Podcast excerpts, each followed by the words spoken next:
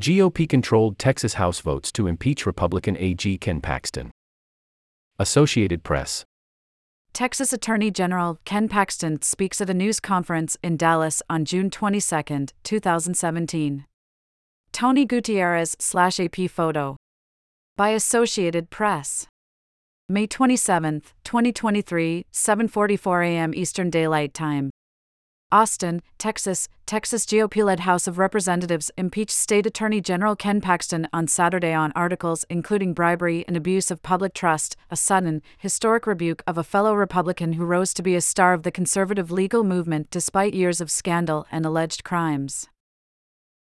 The vote triggers Paxton's immediate suspension from office pending the outcome of a trial in the state Senate and empowers Republican Governor Greg Abbott to appoint someone else as Texas top lawyer in the interim.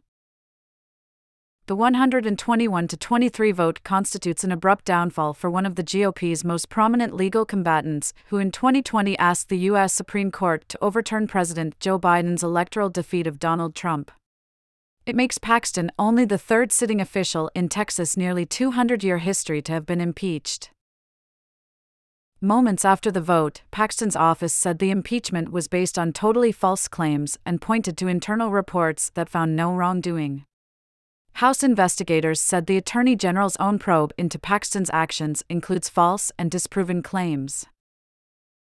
No one person should be above the law, least not the top law enforcement officer of the state of Texas, Representative David Spiller, a Republican member of the committee that investigated Paxton, said in opening statements. Representative Ken Johnson, a Democratic member, told lawmakers that Texas top cop is on the take.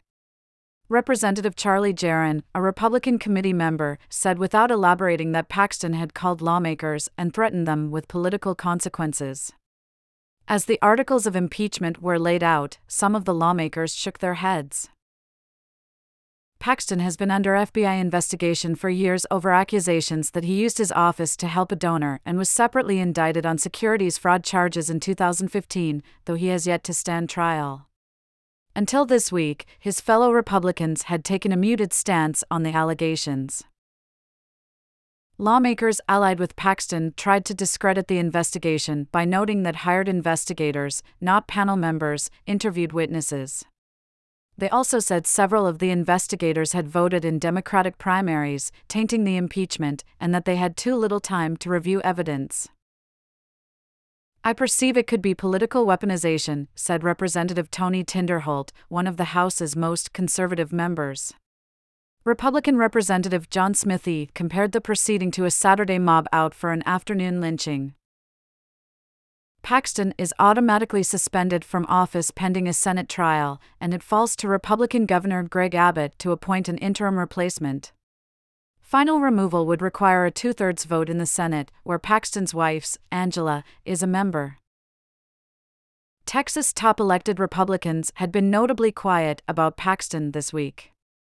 But on Saturday, both Trump and U.S. Senator Ted Cruz came to his defense, with the senator calling the impeachment process a travesty and saying the Attorney General's legal troubles should be left to the courts.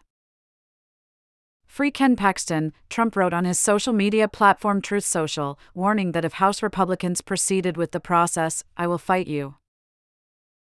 Abbott, who lauded Paxton while swearing him in for a third term in January, has remained silent.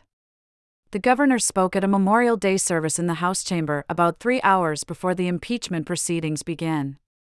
Republican House Speaker Dade Phelan also attended, but the two appeared to exchange few words, and Abbott left without commenting to reporters. In one sense, Paxton's political peril arrived with dizzying speed. The House committee's investigation came to light Tuesday, and by Thursday, lawmakers issued 20 articles of impeachment. But to Paxton's detractors, the rebuke was years overdue. In 2014, he admitted to violating Texas securities law, and a year later he was indicted on securities fraud charges in his hometown near Dallas, accused of defrauding investors in a tech startup.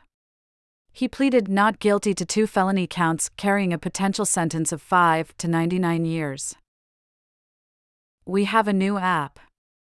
Download the upgraded version for iOS or Android. He opened a legal defense fund and accepted $100,000 from an executive whose company was under investigation by Paxton's Office for Medicaid Fraud. An additional $50,000 was donated by an Arizona retiree whose son Paxton later hired to a high ranking job but was soon fired after displaying child pornography in a meeting. In 2020, Paxton intervened in a Colorado mountain community where a Texas donor and college classmate faced removal from his lakeside home under coronavirus orders. But what ultimately unleashed the impeachment push was Paxton's relationship with Austin real estate developer Nate Paul. In 2020, eight top aides told the FBI they were concerned Paxton was misusing his office to help Paul over the developer's unproven claims that an elaborate conspiracy to steal $200 million of his properties was afoot. The FBI searched Paul's home in 2019, but he has not been charged and denies wrongdoing.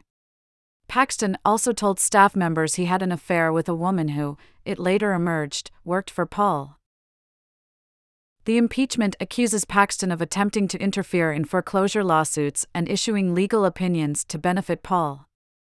Its bribery charges allege that Paul employed the woman with whom Paxton had an affair in exchange for legal help and that he paid for expensive renovations to the Attorney General's home.